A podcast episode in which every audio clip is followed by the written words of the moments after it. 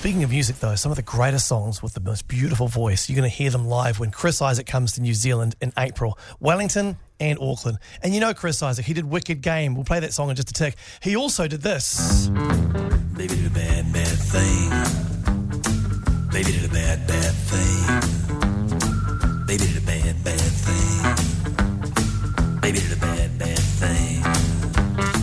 You ever love someone so much you thought your little heart was gonna break it? God, that's good. Good. And I tell you what, his music matches his personality. His person, he was so warm. We Yeah. we fell in love with Chris Isaak. We really did, but we started out asking him, Chris Isaak, what is that bad, bad thing you did? What's the most recent bad, bad thing you've done? I'm not telling people. I go out of my way to hide my bad stuff.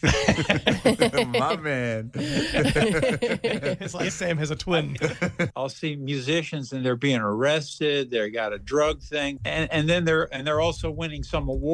And I go, man, I'm always out there. I'm always on tour. I'm always working. I'm making a record or something. I'm not getting arrested and stuff. You know, Are you saying you're not living the rock star life? I've never smoked marijuana. Wow. I, I've never smoked a cigarette, and I never ordered a drink at a bar in my life.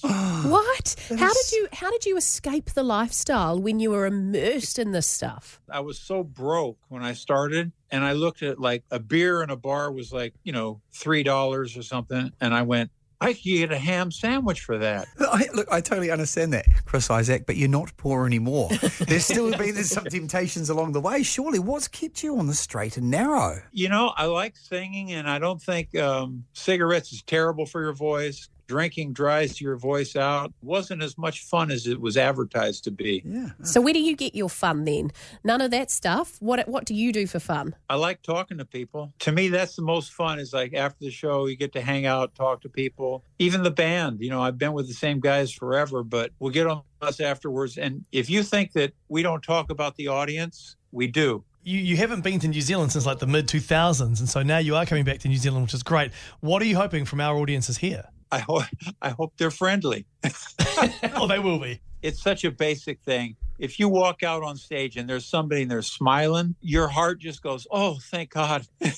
When you Google Chris Isaak, it comes up and it says obviously all of your accolades, but it also says occasional actor. So how did how did that compare to the singing side of things for you? Okay, I'll give you a really um, straightforward answer on this. So I've always been into films, but to make a movie takes an army. To make a record takes a guitar.